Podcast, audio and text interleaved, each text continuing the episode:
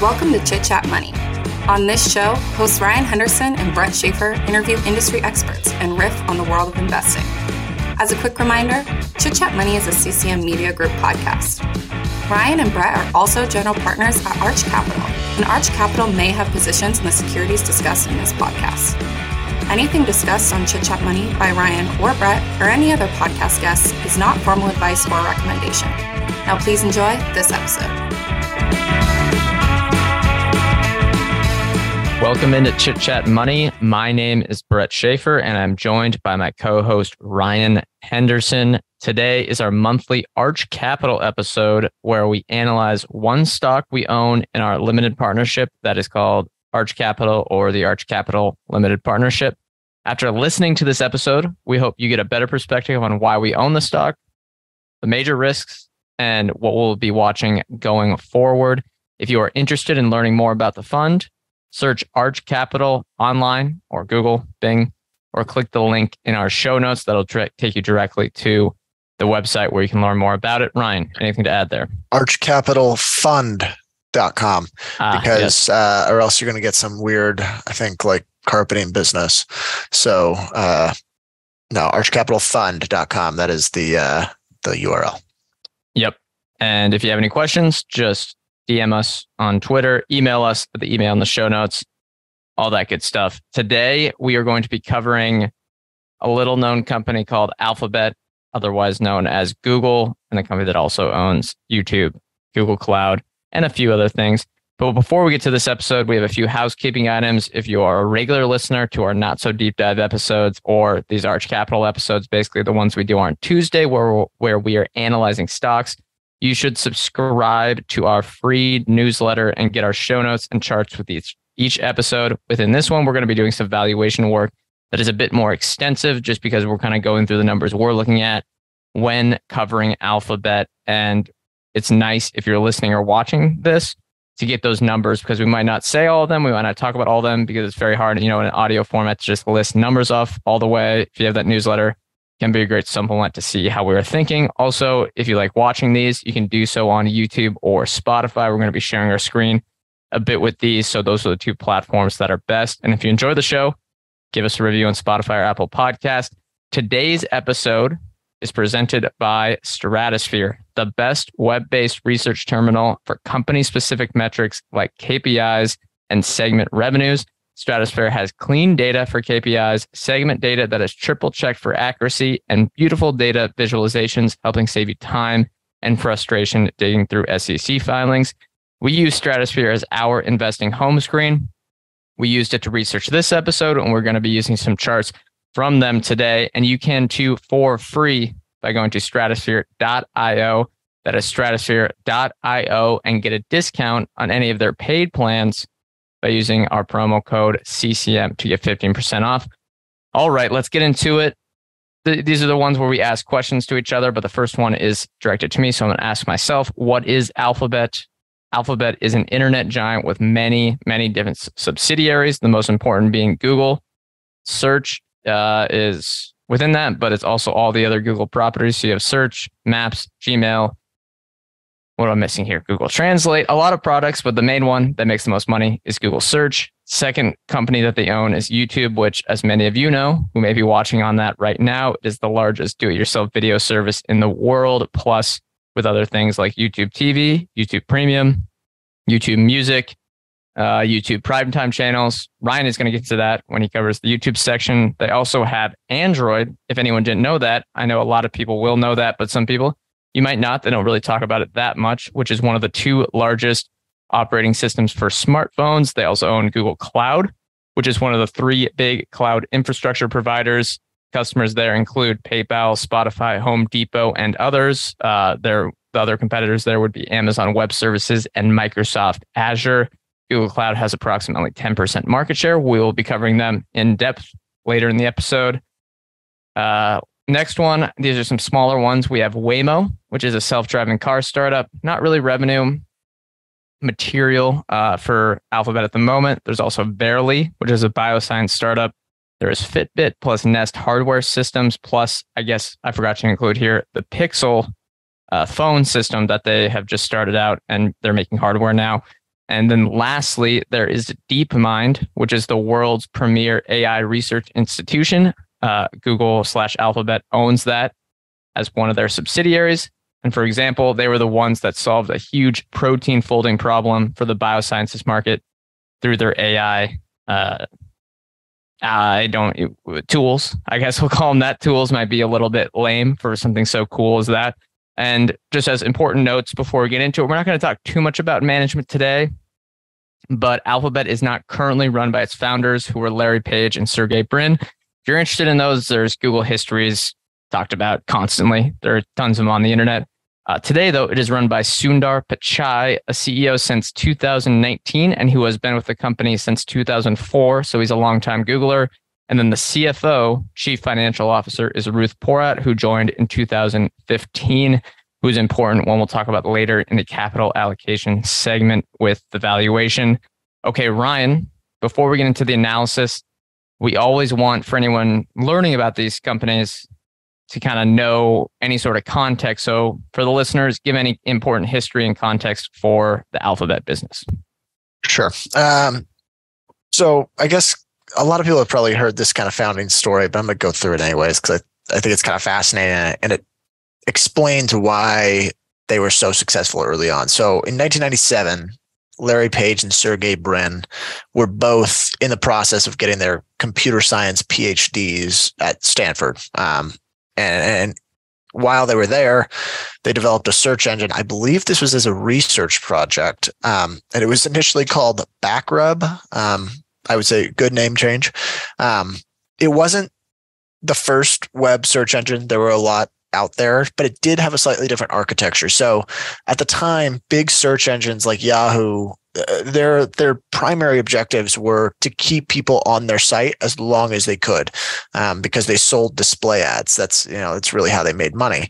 Um, however, Google or Backrub at the time came along with sort of a different way of determining page relevance. So Yahoo Yahoo would determine page relevance basically by keyword search essentially uh, how many times does like a keyword show up on a page they'd, they'd rank that pretty highly in the search results but there was a lot of keyword um, I've heard people describe it as keyword stuffing. So people would just throw keywords into uh, pages and it would be kind of a waste. Like it wasn't the most useful um, article or search result that you could have found. And so Google kind of came along with this different architecture to determine page relevance, which was, I think it was called the PageRank algorithm, um, which was how many times a page was referenced by another page. And then there was, in particular, sort of an amplifier effect if it was referenced by a more important page, you know, something, something that's kind of uh, more well regarded. And this, this reference links or this kind of sourcing from other pages led to more relevant search results when people would query something on on Google search. Um, and so it kind of it began to take off, and Google is really really averse to trying to run ads. They wanted to avoid it kind of as much as possible. They wanted to be different. I think their slogan in the early days was "Don't be evil." Um, that was kind of like their company motto. Um, and it wasn't really until they saw someone else do it. I think his name was Bill Gross with whatever company he had, um, that they started to implement the Google keywords um, advertising. And so the, the reason that they felt like this was maybe um, more noble, I guess you could call it, or uh, more merit based and, and, more kind of helpful to the actual platform overall is it was a cost per click model. So as opposed to a CPM where you're just paying to kind of get brand advertising or, or display ads on a, on a certain page, um, Google was they were it was really performance ads. Uh, how many times was uh, the link clicked? It was very easy to to track, and and they this grew really quickly. Um, they found extraordinary adoption. So I read the S1 or, or parts of the S1 this morning. Um, and let me just go through some of the numbers they filed just before going public in 2004. So in 1999, Google reported $220,000 in revenue. Yes, you heard that correctly. 220,000 in 1999. A year later, 2000, 19 million revenue. In 2001, 86 million in revenue. In 2002, 348 million in revenue, and they were doing this at a 53% operating margin when they were about to go public. Um, in 2003, so remember 2002, 348 million. In 2003, 962 million. It's almost a billion dollars in revenue in 2003 at a 36% operating margin. They started to invest more. They, it's pro, it is the fastest growth I've ever seen prior to and profitable growth I've ever seen prior to uh, an IPO or on NES one at all. So, um, just truly remarkable adoption, just incredible product market fit, and it kind of is a testament to how different Google was at the time. Um, they during their IPO they raised about two billion dollars. It, it, was pretty steep valuation, um, and it's kind of interesting that they they were able to raise this much money after the dot com bubble. Uh, I can only imagine how much they would have been able to raise during, but with the two billion dollars that they raised and kind of some additional cash flow that they generated from the business, um, and then some stock, they made three a series of acquisitions that have completely shaped the company and probably i would say the the best three acquisitions that a single company has made uh, in in its history so um, in 2005 google acquired a floundering mobile phone business called android um, it wasn't necessarily floundering but it was um, kind of had this it was struggling. It was starved for cash um, for $50 million. So they bought Android for 50 million. In 2006, a year later, they acquired YouTube for 1.65 billion in an all stock deal. Um, that at the time, people thought Google was ridiculous for paying that much. And then in 2007, in an all cash deal, Google paid 3.1 billion for a digital advertising company known as DoubleClick. DoubleClick um, gave Google their entrance into the display advertising market because um, they really didn't have the technology for it. They really were still relying on keywords at the time. And the reason that they were able to basically um, take DoubleClick and turn it into the behemoth that it's become is because Google had all the data on where the users would go next. And so they were able to actually track those users and say, even though it's brand advertising where you're running an ad on a display on a website, you know, okay, three clicks later, he looked up Coca Cola, um, and they, they pro- were able to provide a tremendous value to businesses for that reason. Um, those acquisitions have all really helped accelerate Google's top line, but they've also really deepened its competitive advantage. And we're going to talk briefly about that in a little bit. Um, and then in terms of like other important moments in its history. 2015 was when they announced sort of this structural reorg where they changed the name to Alphabet. Um, at this time, Sundar Pichai became the CEO of Google, while Larry Page and Sergey Brin became the top guys at Alphabet, the parent company.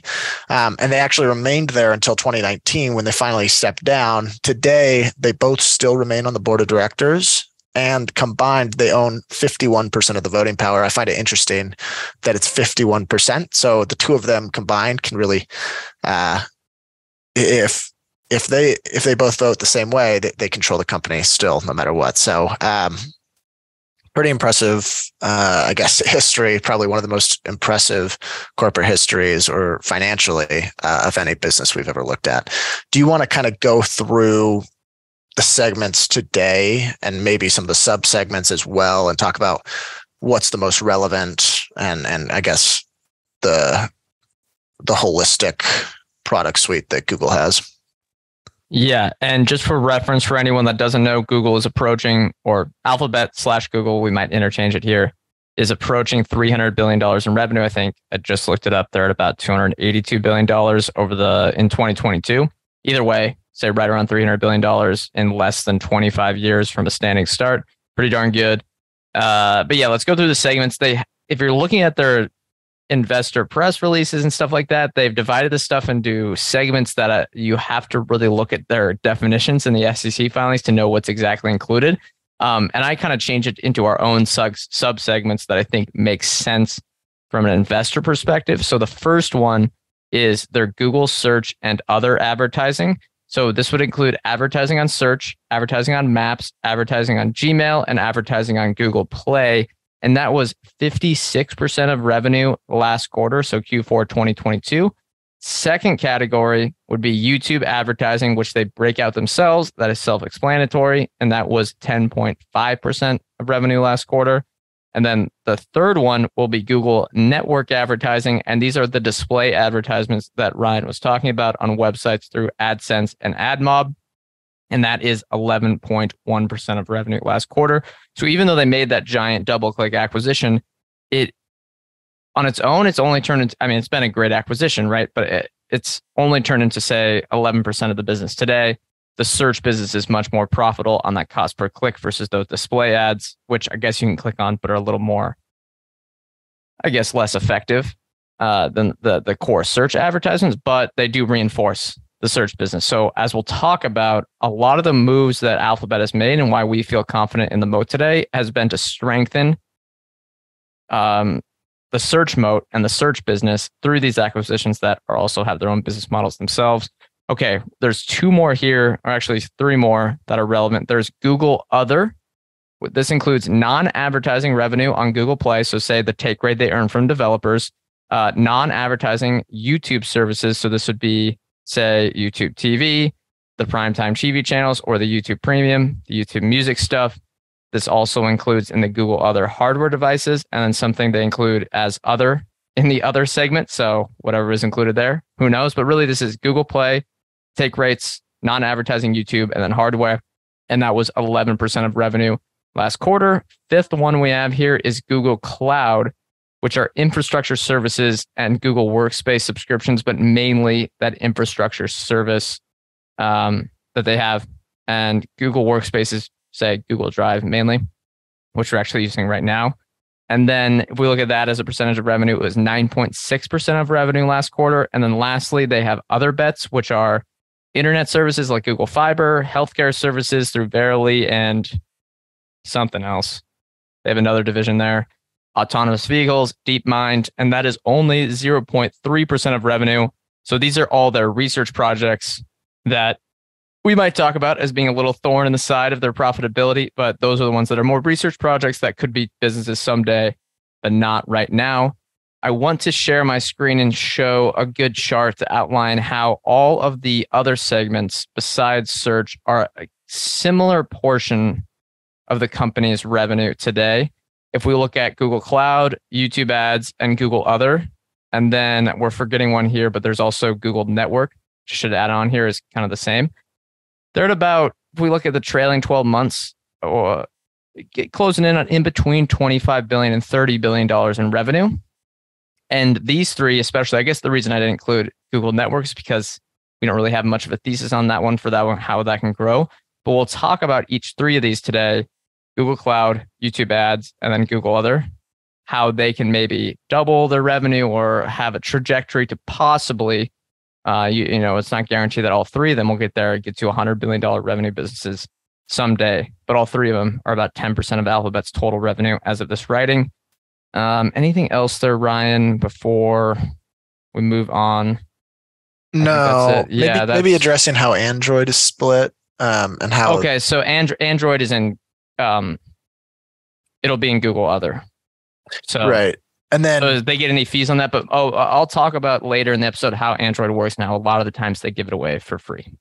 Right, and then Google Play. Uh, I guess. Oh, right. Since right, we're not right. talking about Android throughout the rest of the show as much, I don't think. Um, uh, Android has basically given uh, the home territory or the real estate of most mobile devices across the world to Google for their add-on services. So it's kind of um, you could almost think about it as a loss leader because they're able to sell so much beyond that. Um, w- yeah, would you it, say that? Yeah, yeah, and I I will talk about that during the competitive advantages section a little bit. But yes, that is that is correct. They give out give away a lot of this for free, but then they require the OEMs, which are say Samsung, all the other providers that are not Apple, to use the Google Play Store, which is the equivalent for the App Store for any iPhone uh, people that are listening to this episode, and they also you know have to pre-download Google Chrome, YouTube, all that good stuff. All right, Ryan. Next question. Now we're getting now that I think people have understood the business is a tough one to get the hurdle away there. Who are Google's competitors and what advantages does Google have over them, at least in our opinion? And why has search retained about 85% to 90% market share globally? And why do we think that can continue? Yeah, I mean, just for starters, they compete with everyone in, in basically some capacity. But when it comes to search, there's a lot of people um, or a lot of takes out there that Google search is going to die and that it's not going to be able to, you know, tout the same market share that it has today because of some format change or something. In some way, they believe that Google search is going to die. Um, that's just not been the case, and we don't think it's going to be the case. So it's no secret that Google has pretty much a monopoly on the search market. Estimates estimates have uh, its PC market share at just over 80% and its mobile share at over 90%. Keep in mind, Google not only domin- dominates mobile search through its own dominance in mobile with Android, but it actually pays to power Apple Safari searches as well. So it's it's getting um, uh, basically it's taking share within that search also. Um, but there are still some other competitors. So Bing, which is owned by Microsoft, touts about five and a half percent market share in terms of search. Yahoo, which is owned by I think a uh, Apollo Global, has about three percent market share. So they're still uh, they're still there. Um, yeah, and if we look at, uh, I'm showing a sharing a screen here for any of the video ones. Microsoft, and we'll talk about how the competition there is a little bit tougher where with Bing, they've gained market share a little bit on desktop, but they are non existent on mobile. Yeah, exactly. And then just to kind of like, so I mentioned earlier that the PageRank algorithm was an early differentiator for Google's search results, but that, uh, well, Microsoft, they, they, they, yeah. they, they have the tech to copy that. Yeah. Yeah, that like that style of, of, of ranking pages is certainly replicable, but it begs the question why has Google maintained its dominance for 20 plus years if it was copyable? And so I found this quote from Timo Buss, who's a portfolio manager at Covesto Asset Management. Um, and he wrote this piece on Google, and it was a really good piece. And we'll link to it in our, our newsletter as well. Um, he says for ranking purposes the company has stopped relying solely on backlinks. That's the sources part that i mentioned. And today takes over 200 different ranking factors into account building on its almost 4 billion users. Search generates the largest data set on global search and click behavior which serves to continuously fine tune the quality of its service. This feedback loop is an important economic moat as competitors may copy google's ranking methods but hardly the aggregated usage data. And you can really see yeah brett um, okay, I think you're going to go through some, but before we get on to the next section, I do have something to add on to that. Okay, I, I, I, the it's you see it not in like you know with a common search like um auto insurance or something like you'll get a lot of the same links across search engines but it's in sort of the the marginal or the the more complex searches where if I recommend trying out the different search engines and you'll see the different quality of results um, and how Google's is still uh, still significantly better in certain searches. What were you yeah, I was going to provide an example here. So I think, and again, we'll talk about the AI chatbot tools that have, are kind of the newest threat that people think are going to upset Google. And I would listen or read the latest conference call because due to the uh, all the stuff in the news um, and the fact that the chat gpt-3 just got released alphabet did talk a ton about their ai tools and how they've invested in over the last decade. So they're talking about deepmind and how that's helped powered search. They talked about a few different tools i forget the name that they've added into the back end of search to really help improve the results for the complex searches versus someone else. So for example if you search something pretty complex like how to fix this specific part on a Subaru Outback 2005.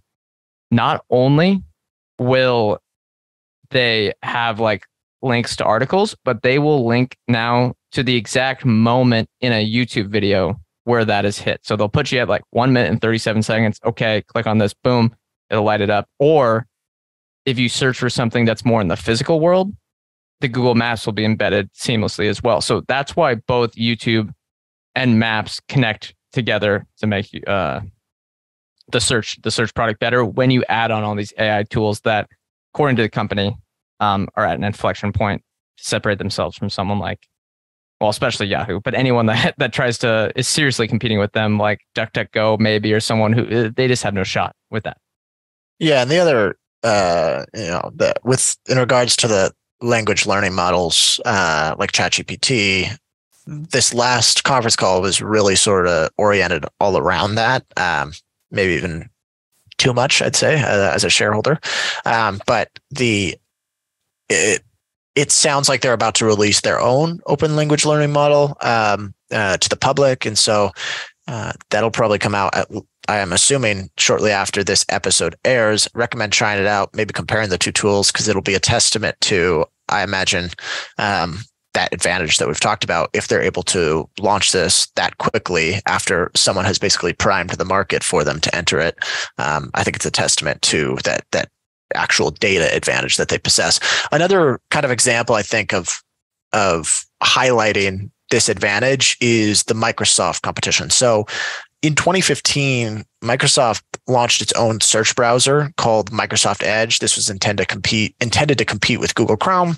Um, you think about it, they they have the dominant. Microsoft has the dominant operating system for PCs uh, with with uh, Windows, and so it kind of makes logical sense for them to go after this. Um, however, in 2020, Microsoft announced that it's pivoting Microsoft Edge from its own search framework to instead being built on Google Chrome's open source platform, Chromium. So they themselves basically said, hey, we're not going to be able to find uh, the same level of searches. We're not going to be able to compete with Google. We're going to u- leverage Google and use them to power Microsoft Edge. Um, and there's some other reasons that that you add Chromium or, or you power on top of Chromium as well. Um, and then on top of it, Microsoft recent round of layoffs was apparently rumored, and this is more speculative on my side, but it's rumored to be focused uh, around the edge division. My thought here is they see diminishing returns on, on, on investments into that because of Chrome's uh, moat in the space. So um, they're trying to invest less in there, but that that to me is just a prime example of how deeply embedded and how not not only just their com- current advantage, but how that competitive advantage continues to grow the more data that's uh, funneled through uh, Chrome system. Yep, and I'm about to talk about this how the entry point to the search engine is vital, uh, and you can even see this. I'm sharing the screen right now, but I'll describe what it is. It's pretty easy. If you look up, what do they call it? Microsoft Edge. So if you if you're if you go load up Microsoft Edge at the bottom of your or on your you know Windows thing and you pop it up, and you search in Microsoft Bing, Google Chrome, it'll pop up a promoted by Microsoft tab that says there's no need to download a new web browser. Microsoft recommends using Microsoft Edge for a fast, secure, and modern web experience that can help save you time and money. So they're even trying to use their kind of monopoly as an operating system for anything outside of Apple. But Chrome has been able to maintain that market share, which I think is quite interesting. Yeah, the only real risk uh, or, or, significant competition that I think of when it comes to search, and you kind of raised uh, this idea before before we hit record, is there's an increasing amount of search queries among young people that are just the searches are going straight to TikTok and Instagram. And they're not uh, on search engines. Yeah, like the competition isn't in search engines, kind of non stuff right. that aren't stuff that aren't search engines, but they're using it as it, right? Uh, I guess I don't have necessarily a response to that. My thought here is that if if I'm thinking about this as like the people that I know that tend to use TikTok and Instagram, um, very dominant among 10 to 20 year olds. But I think as you enter the workforce, you have an increasing amount of search queries that are done on Google as opposed to the search, kind of search queries that you have uh, when you're 10 to 20 years old. So my thought would be those services like TikTok and Instagram aren't going to graduate with those that cohort. Instead, they would probably, I mean, maybe just at the margins it might, but still for certain searches, Google is the place to be, um, and and it continues to kind of compound that advantage that they already have. Yeah, I agree with that. And the only thing I would add on here is that YouTube most likely well, I think will be an asset to compete with any of these ancillary products because YouTube is definitely taking market share from itself, uh, from sorry, from another alphabet business, Google search, uh, because it's grown so much over the years. And now you can search a lot of stuff on YouTube. People probably go there directly when they know they're looking up a video now instead of Google search. And I think that can help them counter position themselves versus Instagram and TikTok. But it's still something we'll be watching closely. Yeah, it's And worth any or go ahead, Ryan. it's worth mentioning that YouTube is the is the second most prominent player in terms of search queries. So behind Google, the place where there are there are the most search queries is YouTube. So it is the second best platform, uh, or second largest in terms of market share. So they, and maybe if if Google uh, cedes some some share, I think that's kind of YouTube's for the taking. Yep. And we're not going to talk too much about Chat GPT here and the language learning models, although we already hit it a little bit uh, because it's kind of TBD, where there's not really much we can add to the picture because it's so early in that process. But we will be talking about Apple in the next section, which I guess I'll just talk. I'll just say what you know. If you want to ask me, Ryan. we'll- yeah. we'll- What? Uh, so uh, kind of a term that I think was coined by our Well, we friend. yeah, we stole it. We stole it from someone. Yeah, is it Matt? Was the first one to mention that that I can think of? I do not. Although we learned it from Matt, I do not think he was the first one to talk about that. But yeah, It's this concept of moat test. So you know, people say, "Oh, a company's got a moat. Uh, it's it's hard to disrupt what they're doing." A good way to kind of evaluate that is if it's been tested before. So for Google, what do you think are some of the moat tests that they've passed? Yeah, so this will be around um, why some of the things that they did to strengthen their business uh, and why all the other things they acquired, all the other product they launched help strengthen the Google search business today. And then I'll talk about maybe a little bit the upcoming risks, and we'll also hit that in a later part of the podcast. But as the largest single profit pool in business history so far, the Google Google search has seen numerous competitors over the past 25 years. I think a good rule of thumb that we have, um, I don't, I'm sure other people have thought about it this way, but when you have a large business that is extremely high profit margins, as we looked, they've consistently had 25 to 30% profit margins while investing in all these moonshots. So the Google search business probably has, what would you guess, Ryan? 40 to 50% margins at a minimum. You're going to have competition. And when we look at it, sometimes your low margin can be the moat. Someone like Costco, someone like Amazon e-commerce. But when you have to have, when you have high margins, you need to have a moat that is outside of the actual you know business you run and google's done that phenomenally. So they have few competitors today right? Because when we looked at it it's kind of hard when identifying the competitors when they have pretty much a monopoly. Uh, i guess you have microsoft bing uh, is the only one who's deliberately trying to gain market share and therefore advertising revenue. And bing as i mentioned before from that screenshot on desktop revenue has gone from about 5% market share to 10% in the last decade which is something to watch but if you look at kind of historically in the early 2000s uh, Google was mainly a desktop slash slash laptop business. There weren't smartphones, or if there were, they were not. You know, we hadn't had the iPhone moment yet. It had major threats from browsers like Internet Explorer and incumbents like Yahoo, as it was not yet a platform business, but merely a great product that people. I mean, it was the most popular website out there, but they had nothing else on top of it. And in order to fend off these incumbents and tighten its competitive advantage, it layered on new products for customers almost always for free. These include Google Chrome, which came out in 2008, Gmail 2004, Google News 2002, which I guess has since died but was popular back in the day, Maps 2005, and others. Yes, Google Search was itself a great product, as Ryan mentioned before, uh, compared to the lackluster search engines of the 1990s. But by the 2000s, it was pretty easy to see how a tech, larger technology company could copy them, and Microsoft did. These other products, I think, especially Chrome and Maps, enabled Google to pass a major moat test in the 2000s because once they became, once Chrome became the number one market share uh, with what are those called? Browsers.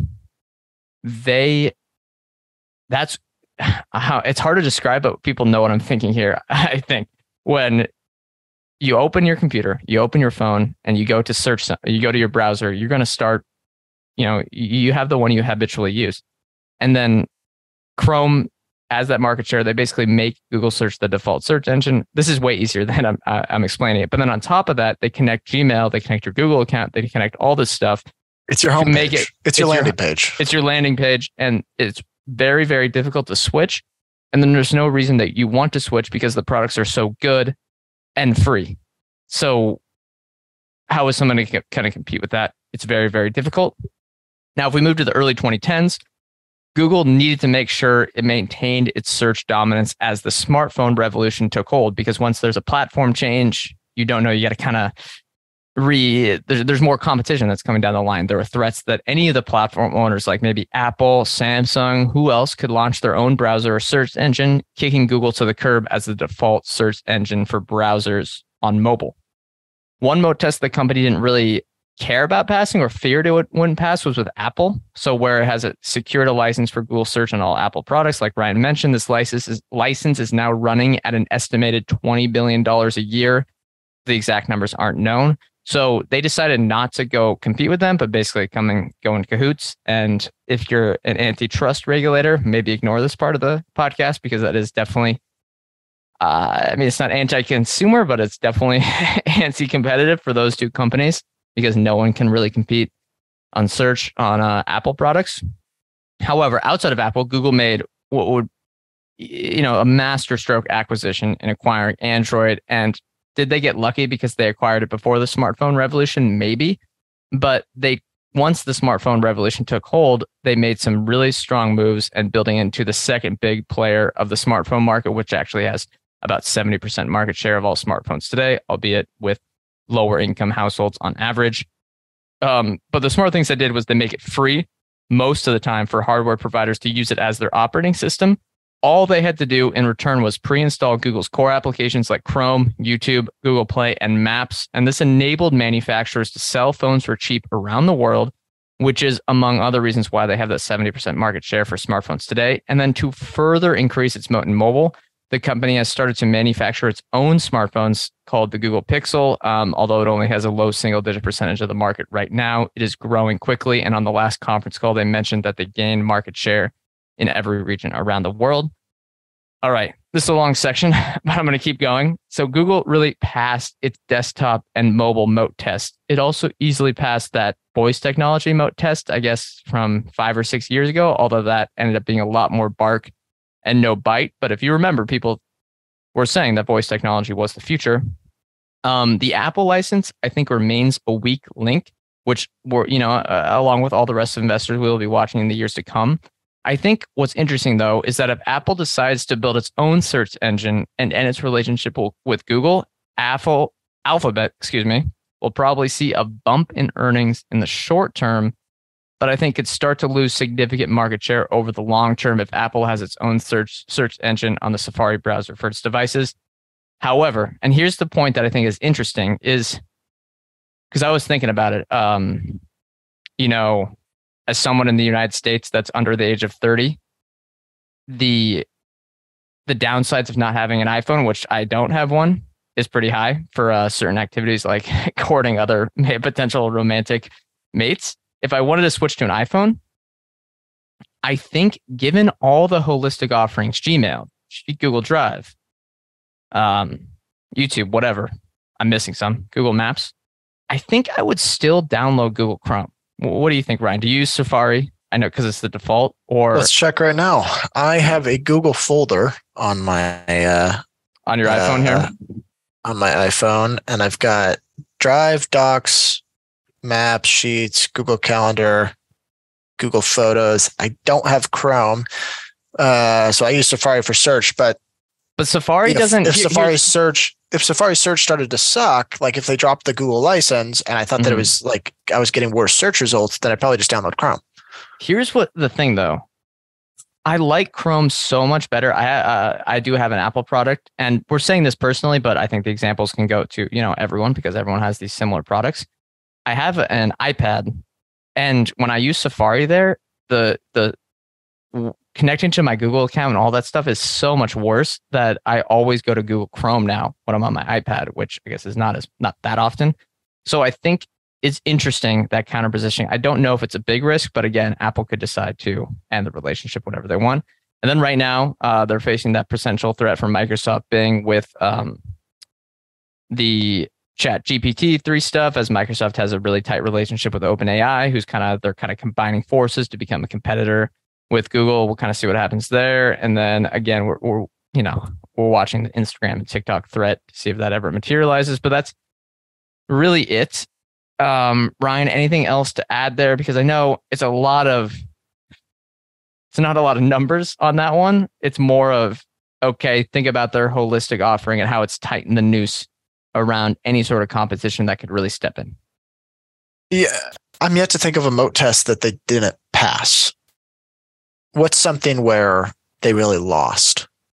Well, I mean, they, they their connected TV devices kind of suck, but I'm about to talk to why uh, talk about why I think they're probably one of the best positioned within connected TV.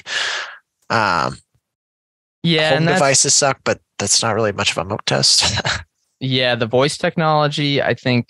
Remember when Alexa was getting all that hype and Amazon was marketing it like every day? It seemed like you'd saw, see an advertisement for that about five, six years ago. They came up with Google Assistant. It seems to work fine, but as we all know, Siri, Google Assistant, Alexa don't really work that well.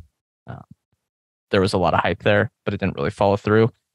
I don't know if I think the only moat test they didn't pass was the Apple one because they passed it by paying them tens of over ten billion dollars a year. Is it worth the price of the data that they ingest to improve their search results? Maybe. Maybe.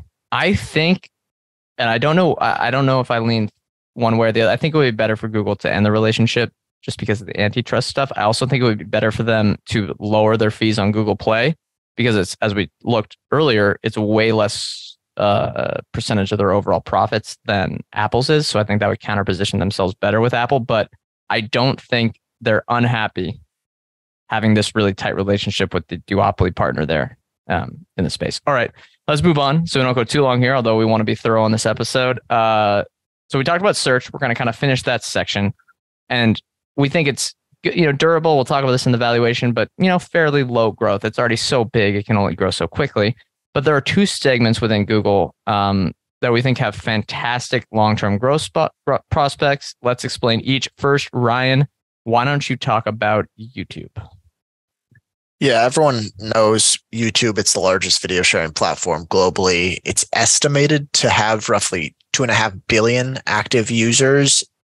They don't I guess one thing that kind of pisses me off about Google and, and a lot of people are probably in the same boat is they are very vague and they don't report a lot of the same uh, KPIs every conference call or anything like that. So uh, can be, you kind of have to read between the lines sometimes or or uh, base it off third party estimates. But um, though in terms of usage, some estimates vary, but most sites assume that average the average user on YouTube spends about a half an hour to an hour on the platform every single day.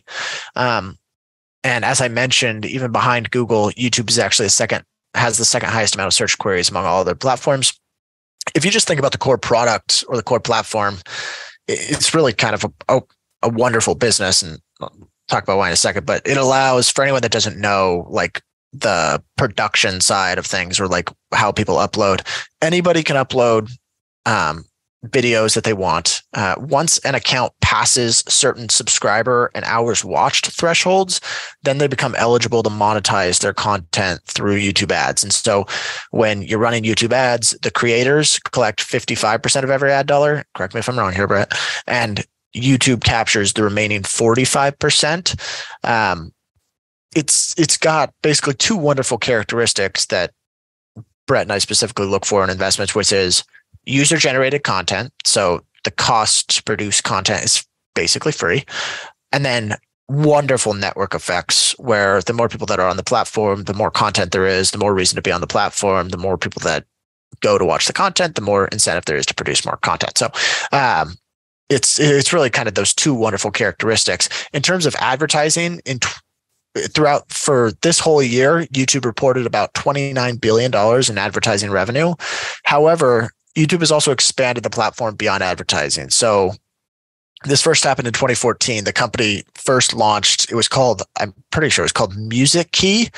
Um, it would eventually become YouTube Red. And then finally in 2018, they they rebranded to YouTube Premium. But with YouTube Premium, users pay at least in the U.S. and uh, someone reminded me that it's probably lower in emerging markets. Um, users pay twelve dollars a month, and they get uh, unlimited ad free videos. The videos are downloadable, so you can watch them later. Um, you get a YouTube music subscription, which, just for simplistic purposes, think it's sort of like a Spotify competitor. Um, and you can also listen to videos once you close your phone. So th- that's mostly for music most times, but um, basically, or the- a a or podcasts. podcast too. That's right. So uh, if you have YouTube Premium, feel free to you can you don't have to watch. You can just listen to us with your your phone closed. But um, last quarter, Sundar Pichai mentioned that they had surpassed 80 million subscribers to the service. Um, although that does include trials. Um, and there is emerging markets probably have a lower average revenue per user. But if you just do the rough math, let's say it was $10 a month in average revenue per user. That's probably high. I'm sure that's high. Um, 80 million subs, $10 a month, 12 months, you're probably looking at about $10 billion a year in revenue. Um, that's actually up 60% from the spring. So this is growing really, really quickly.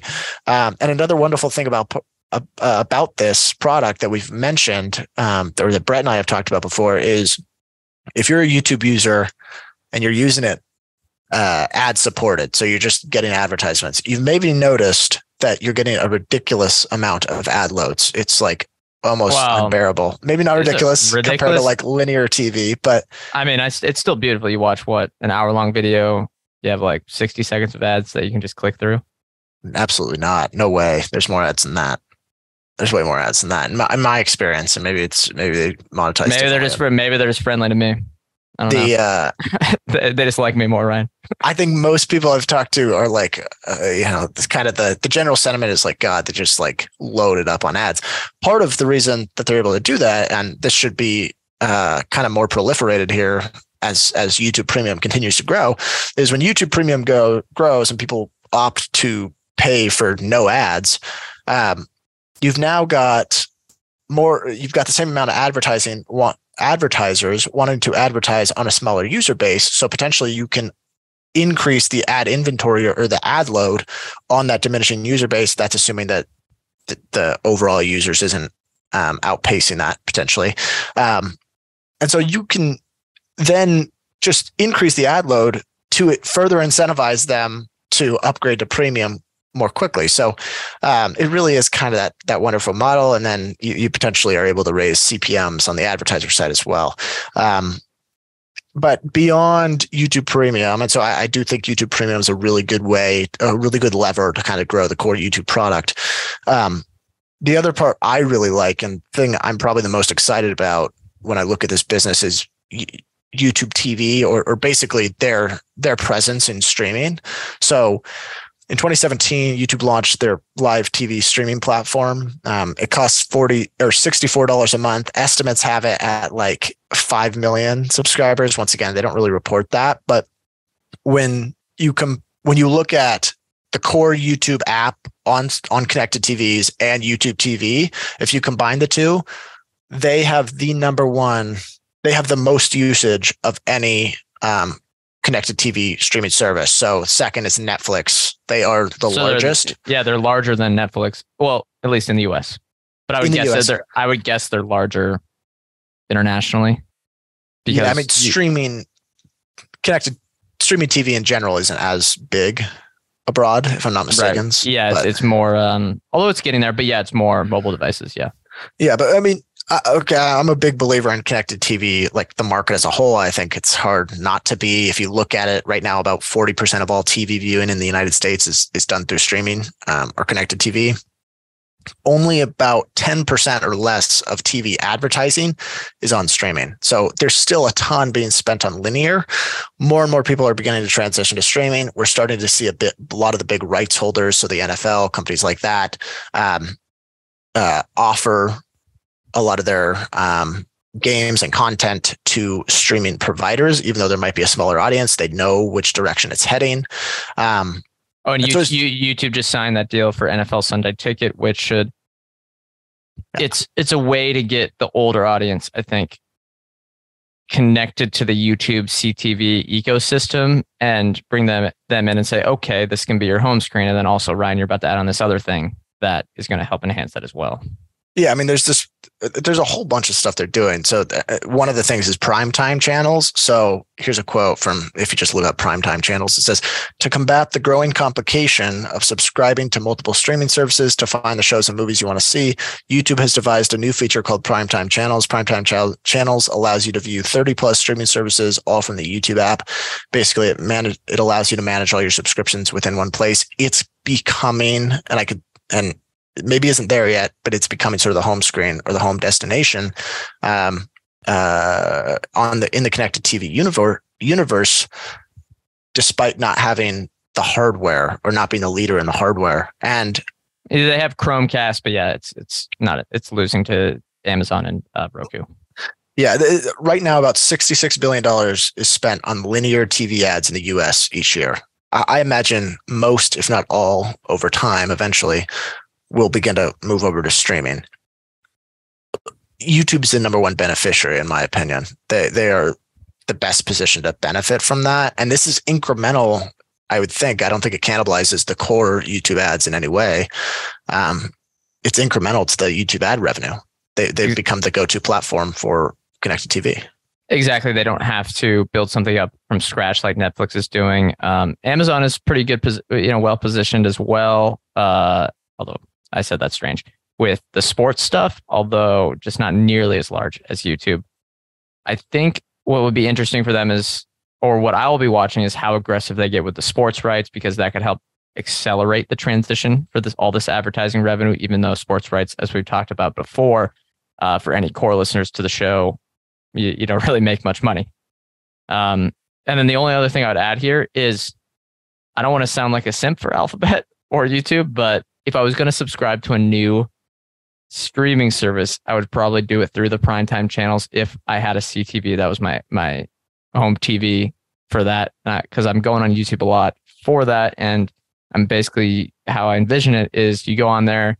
There could be some videos you want to watch. If you don't find any videos, okay, I go to that channels button and I look at I look at those as some of my options as well. Instead of, and I know it's a first world problem, it's just a little bit slower to go outside of the app, inside the other one, outside of that app, inside the next one, right? People have had that frustration before.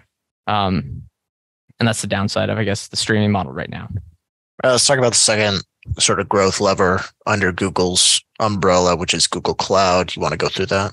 Yeah. So the cloud business, I think, is one where anyone that's an expert in the industry, we're going to have the least knowledge here about any of the segments.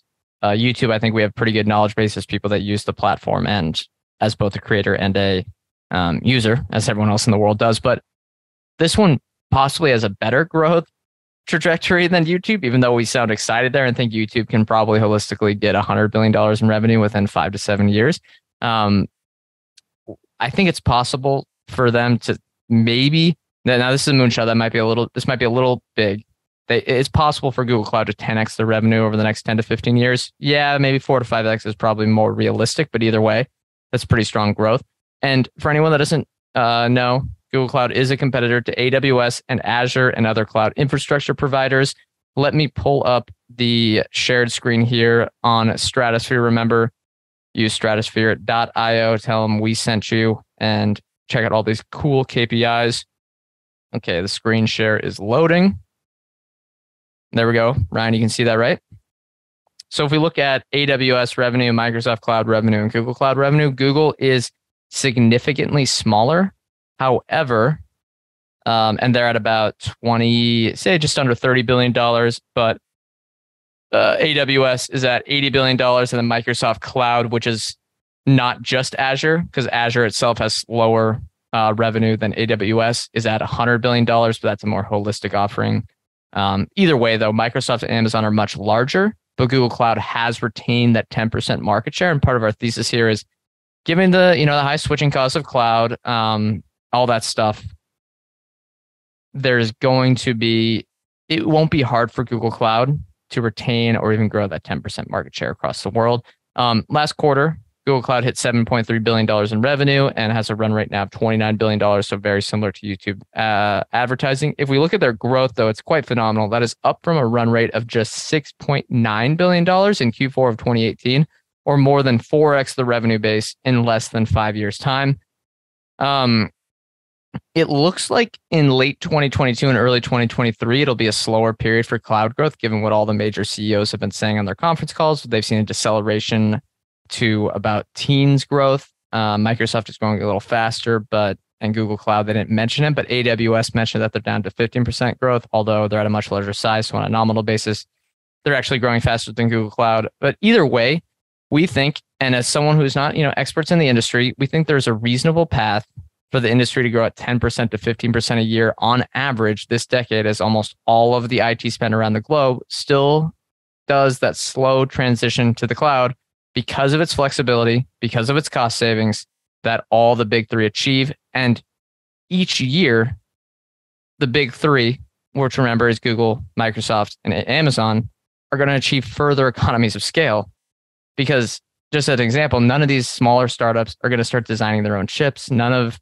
them. Uh, uh, we don't need to get into all that. But if if they retain their market share, and you know, we think it is likely that uh, they will, the segment can, I don't know, five to six years from now, Ryan, just being conservative, hit $100 billion in annual revenue on 20% operating margins. That is about $20 billion in annual profits for a business with extremely high switching costs for its customers.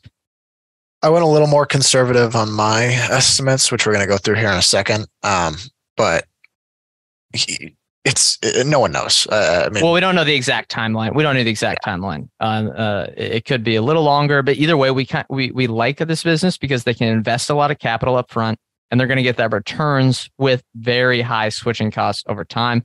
One thing to note, though, is that it is important to see that Google Cloud operates at a loss today. They had seven percent operating margin. Uh, excuse me, negative seven percent operating margin last quarter, and that is the best they've ever had. Um, this has been a headwind for Alphabet's consolidated earnings, but will start to become margin accretive in the next few years. We have no, ex- you know, we don't know exactly what Google Cloud's margins will be at scale, but with AWS at around 25% to 30% margins, we think at least 20% is reasonable.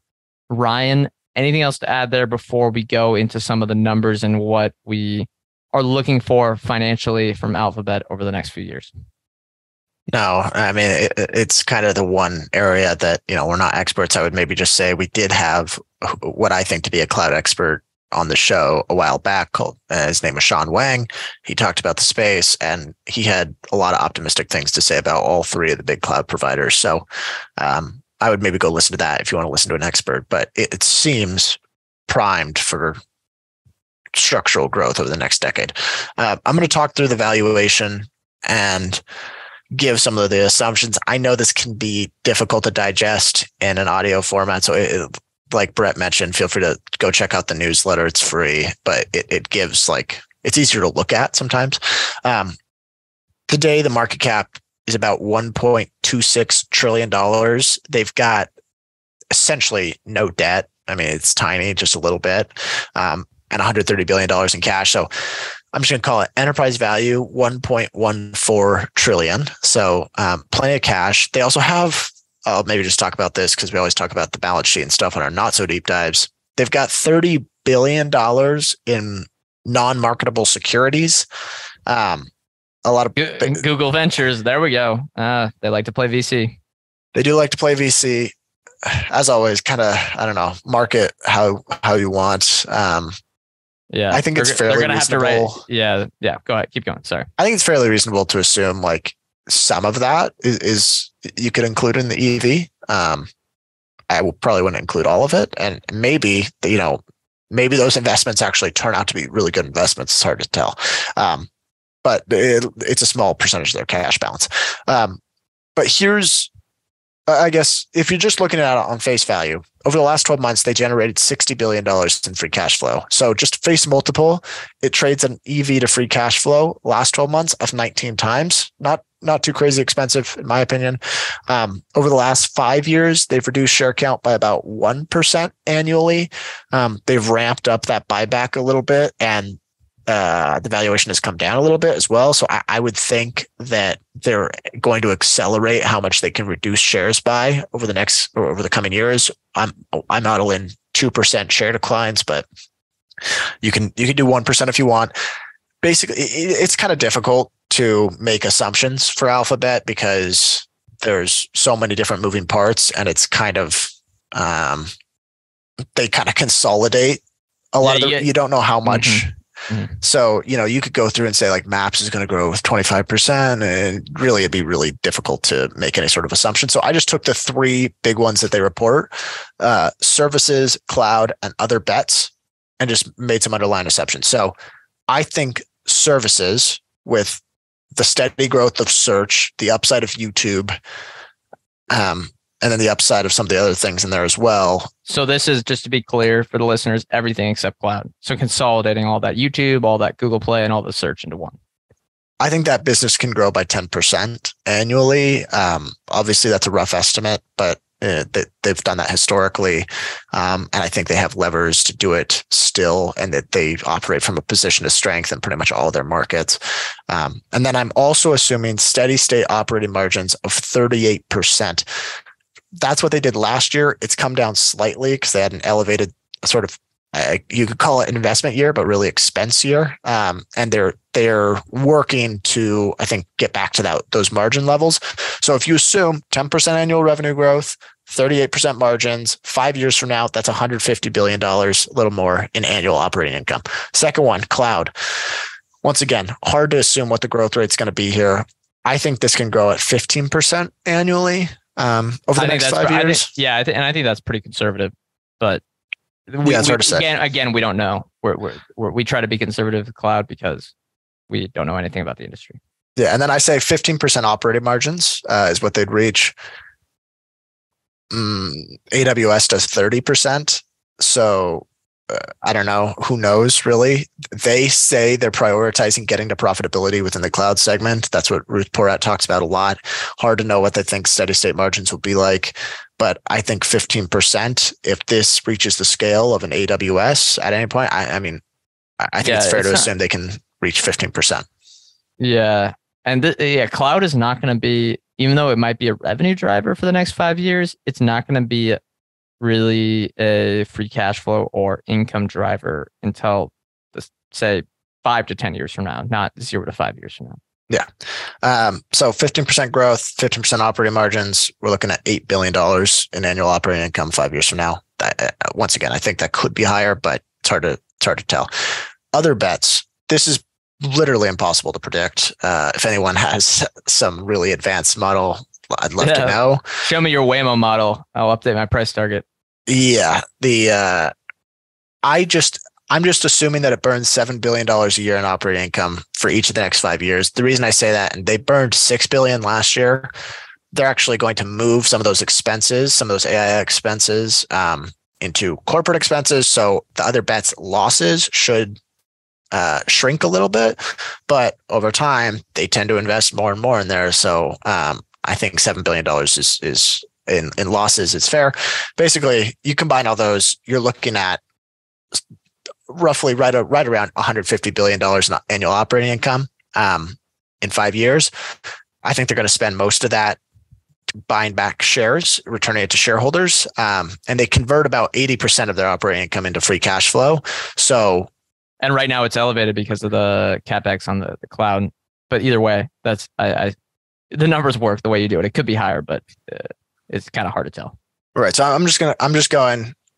I, I probably could start started with this. I think there will be 125 billion dollars in free cash flow in five years for Google. Twelve dollars in free cash flow per share. So um, I think free cash flow per share will slightly outpace free cash flow growth thanks to the uh, two percent share reduction. That's kind of what we're modeling out. Um, if you apply, and this is where it becomes an art, not a science, a, a free cash flow multiple of 17 times. That's slightly below what their their multiple is today. Um, but I think this is widely regarded as one of the best digital businesses in the world. And if they're still kind of showing the same strength and durability that they're showing today, I see no reason why it would have uh, like a way more discounted multiple. So 17 times you get to a $204 share price. It's basically a 14% CAGR from today's price. So, and we're recording this when it was like at, I think it was at like 105 bucks this morning, roughly. So, Interestingly, it's right around our cost basis today. Um, so Really? this is kind of the same stuff we were talking about. That's my- that's so I, I try to walk through the model, I guess. Uh, pretty Yeah. simplistic, hard to be too advanced here, but I would just. Oh wait, no, it's it's easy to be advanced, but I think it's false. We we both agree it's false precision. Yeah, and maybe I'll just lead into where I could be wrong, um, because we're about to talk about our pre-mortem. So so why would this make a bad investment? Um, I think the primary reason that our assumptions could be wrong is just around margins or lack of cost control. Obviously, if there's like a deeper recession, advertising budgets could get hit. But I, I mean, I think there's moat around search and there's strength with YouTube right now. I'd be very surprised if Alphabet services revenue was less five years from now. I mean, I really expect this business to grow at a healthy rate. My concern is just around cost control. As far as costs go, I think Ruth Porat, the CFO, said something that was important on the most recent conference call, and they are incredibly vague. They don't give guidance. They don't kind of give any like false precision around costs they expect to or, or savings they expect. Here's all she said. She said, when we talk about being focused on delivering sustainable financial value, that obviously means that expense growth cannot be growing ahead of revenue growth. I know that's like a very simple thing to say, but if they execute on that, I don't see any reason why they wouldn't be able to achieve the profit margins that we assumed. So that I, that's my only concern, just cost control. You got to hold their feet to the fire. I think, uh, especially in the later quarters of this year, um, you want to see those costs come down. But what what about you? What are you looking at? Yeah, and it would be. I don't think it's going to happen, but it would be nice to see them lay off more employees because they they really just have too many versus the size of this business. Um, but for reference, and and the I mean they they have exorbitant costs for no reason. They we live in Seattle. I drive by there. I drive by these headquarters they have in Seattle. There's no one in them ever. Yeah, and yeah, it's they, like primary prime real estate. Yeah, right down uh, by Amazon. They also have some on the east side of Seattle as well. It's that doesn't really get used, and yeah, it's just tough. I mean, they talked about having to uh, let go 30 massage therapists from their headquarters. Yeah, the good thing is their costs can't get worse because they were the leader in exorbitant costs among the Silicon Valley companies. So, as the leader, they were still able to maintain that margin. However, uh, it's just TBD on whether they get that balance right. Um, so we'll see. We'll see. Uh, yeah, the the main things uh, that I'm looking at is a reason to sell Alphabet and I think one is our thesis is incorrect on the outside growth potential at YouTube and Google Cloud. I think this is probably a two to three year time horizon for us. If we're not seeing that growth over the next two to three years, we are probably wrong there. I don't know if that's a reason to sell because who knows how strong Google search will be then. But if Google search is only growing, you know, not not, not that fast, then it, it could be a concern uh, because we do still need some growth from these prices. The second one is the company, like we just talked about, is unable to bring in the cost. Uh, management said that they will be addressed in 2023 and 2024 as it's kind of a slow process, but still, really, they hired 3,000 people last quarter. We, we want to see that employee count stabilize. I mean, they don't need to fire everyone like a Twitter, but again, we just need to. There's no reason we shouldn't be seeing incremental margins higher um, and operating margins tick higher over time, and they haven't really which is interesting. And then third, I think, is the continued market share losses to Bing and or outside threats like TikTok and Instagram taking up more advertising market share for those search adjacent stuff, as we addressed earlier. And then I think another risk that is more of an uncertainty is if Apple decides to decouple from the Google relationship, um, or if they're forced to. I have strong, I guess maybe to sum things up, and Ryan, you can talk anything else at the end if you have any closing thoughts. I think I have strong confidence Alphabet meets our three core criteria for an investment, which is durability of the business, cheap valuation, and trustworthy management. But we'll be watching, uh, you know, to see over the next few years if they're wrong or any of these things erode. Because if management is saying all these things about AI right now, they're saying all these things about um, growing expenses slower than revenue, but it doesn't actually happen. Then we have to, you know, we have to make sure we come back and say, okay, we were wrong about that. Um, what does that mean? Can we trust management going forward? I don't really put too much weight about what the numbers are going to look like in 2023 from a profitability standpoint. I don't know if you do either, Ryan. We do have to kind of, you know, we try to have a three to five year time horizon. Um, but I will be looking for at least in Q3 and Q4 of this year, or even s- sometime soon, I guess, for margins to get back to where they were and where they can be, given the size of that search business. And they can kind of have those other bets and have the research projects, but not really, you know, change operating margins, taking them down from getting close to 40% down to 25%, which is just a monumental change for a business of this size. Ryan, any closing thoughts? No, I think that uh, we've we've gone for a little over an hour now, so I think that hopefully summarizes the business. Um, like like we've mentioned a couple of times, we're going to have a bunch of links and additional reading attached with the newsletter. So if you want to check any of that stuff out, um, just look up Chit Chat Money Substack. You should be able to find us. Yep. And thanks again to stratosphere.io for providing a ton of data that we can use for the episode. That is stratosphere.io. Go check them out for free. Tell them that Chit Chat Money sent you. All right. We are not financial advisors. Anything we say on the show is not formal advice or recommendation. We are general partners at Arch Capital, and clients may hold securities discussed in this podcast. Again, as another disclosure, if you're interested in the fund after listening to this episode, check out the website that is in the show notes link, and you can sign up to our letter um, distribution uh, if you're more interested in that. Thank you all for listening. Any other disclosure, Ryan? No, I, I think I hit that. Yeah, just the I think got everything. Okay, we'll see you guys next time with our not so deep dives next month are financials. So we're going to look at some interesting financial companies, switch it up from big tech, more niche stuff going forward. Okay. Thank you all. We'll see you next time.